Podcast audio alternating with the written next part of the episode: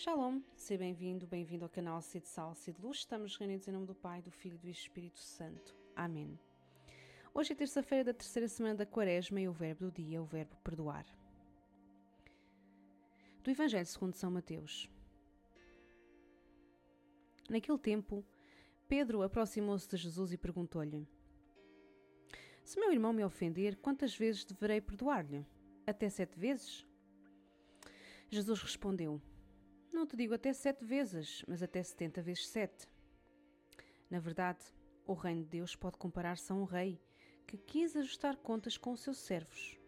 Logo de começo, apresentaram-lhe um homem que devia dez mil talentos. Não tendo com que pagar, o senhor mandou que fosse vendido com a mulher, os filhos e tudo quanto possuía, para assim pagar a dívida. Então o servo prostrou-se a seus pés, dizendo: Senhor, concede-me um prazo e tudo te pagarei. Cheio de compaixão, o senhor daquele servo deu-lhe a liberdade e perdoou-lhe a dívida. Ao sair, o servo encontrou um dos seus companheiros que lhe devia cem denários. Segurando-o, começou a apertar o pescoço, dizendo: Paga o que me deves. Então o companheiro caiu a seus pés e suplicou-lhe, dizendo: Concede-me um prazo e pagar-te-ei. Ele, porém, não consentiu e mandou-o prender até que pagasse tudo quanto devia. Testemunhas desta cena, os seus companheiros ficaram muito tristes e foram contar ao Senhor tudo o que havia sucedido. Então o Senhor mandou-o chamar e disse: Servo mau, perdoei-te tudo o que me devias, porque me pediste. Não devias também tu compadecer-te do teu companheiro, como eu tive compaixão de ti?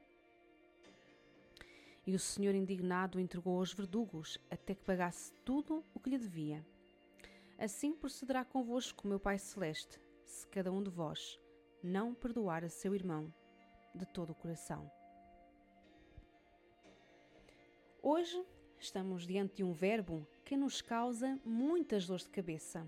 É um osso muito duro de engolir, porque nós ainda não vivemos segundo a lógica do Evangelho a lógica de Jesus. São Pedro ousa fazer uma pergunta que talvez muitos de nós já tenham feito ou tenham pensado fazer a Jesus. Quantas vezes devo perdoar tal pessoa pelo mal que ela me fez e continua a fazer? Perdoar sete vezes? Já não é mau. Mas a ele, como a nós, Jesus responde não sete, mas setenta vezes sete, que quer dizer sempre, vezes sem conta e explica-lhe o porquê através de uma parábola. E é interessante nós meditarmos em cada um dos personagens desta parábola. O rei, que simboliza Deus, quis ajustar contas com os seus servos e um deles devia-lhe 10 mil talentos e um companheiro deste servo devia-lhe 100 denários. O rei perdoou a dívida àquele que devia 10 mil talentos. Perdoou-lhe totalmente a dívida. Mas ele, esquecido do perdão que tinha tido, não perdoou a dívida do seu irmão. A diferença entre 10 mil talentos e 100 denários é bem elucidativa 10 mil talentos correspondem a 30 milhões de ciclos, que é uma medida romana, e 100 denários correspondem a 100 ciclos. Ou seja, a dívida que lhe foi perdoada é muito, mas muito superior àquilo que ele tinha que perdoar. E é interessante percebermos que a atitude deste servo, a quem foram perdoados 10 mil talentos, diante do rei, é idêntica à atitude que o seu companheiro teve para com ele. Ambos se prostraram, ambos suplicaram perdão. O destino daquele servo que não perdoou, que se esqueceu da compaixão que o rei tinha tido com ele, foi a tortura pelos verdugos. Perdoar não quer, obviamente, dizer que não existe uma dívida ou que não fizeram mal. Perdoar significa deixar de querer mal a alguém responsável por um ato que me ofendeu, um ato desagradável que me prejudicou ou fez sofrer, renunciando ao castigo merecido.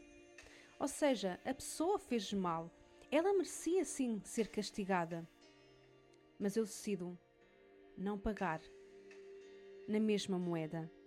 Eu prefiro não lhe pagar com o mal, não guardar ressentimento em relação a ele.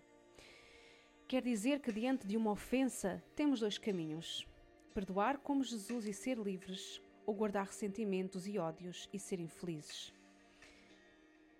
Há quem tenha uma memória mais potente do que a dos melhores computadores para guardar o mal que lhe fizeram, mas sofre de amnésia quando se trata de recordar como já foi perdoado pelo Senhor. E mal tenha a oportunidade, fala do quanto a outra pessoa a ofendeu, vitimiza-se, difama o outro, guarda ressentimento no seu coração. A nossa alma vive da misericórdia e do perdão. Assim como o nosso coração tem dois movimentos para fazer circular o sangue e manter-nos em vida, também a nossa alma precisa destes dois movimentos para se manter viva: perdoar e ser perdoada. É impossível ser um verdadeiro cristão enquanto não nos decidirmos a perdoar aquilo que é imperdoável. Como o Senhor fez por nós. Imaginem um casal que não se perdoa. Vão passar a vida a lançar à cara um do outro as ofensas que o outro lhe fez, e a vida deste casal vai tornar-se insuportável. Pode mesmo chegar até a uma separação. Perdoar é um ato de coragem e de liberdade. É dizer àquela pessoa que nos feriu: Eu quero-te bem, apesar do mal que me fizeste. Eu liberto-te da prisão do meu coração e deixo-te livre. Perdoo-te, não porque mereças, mas porque precisas. Perdoar dá vida e saúde ao nosso corpo. Perdoar é ter um coração semelhante ao de Jesus. É fazer a mesma oração que ele fez na cruz. Pai, perdoai-lhes porque não sabem o que fazem. Não, não é fácil. Mas podemos começar por nos abrir por abrir o nosso coração a esta possibilidade de perdoar quem nos ofende. O que preferes guardar no teu coração? O mal que te fizeram ou o bem que podes fazer? Guardas ressentimentos contra alguém? Sentes o desejo de te vingares ou desejas que a vida corra mal a essa pessoa que te ofendeu? A tua alma está viva porque perdoa ou está morta por se recusar a perdoar? Qual foi o tamanho da dívida que Deus te perdoou? Já te esqueceste?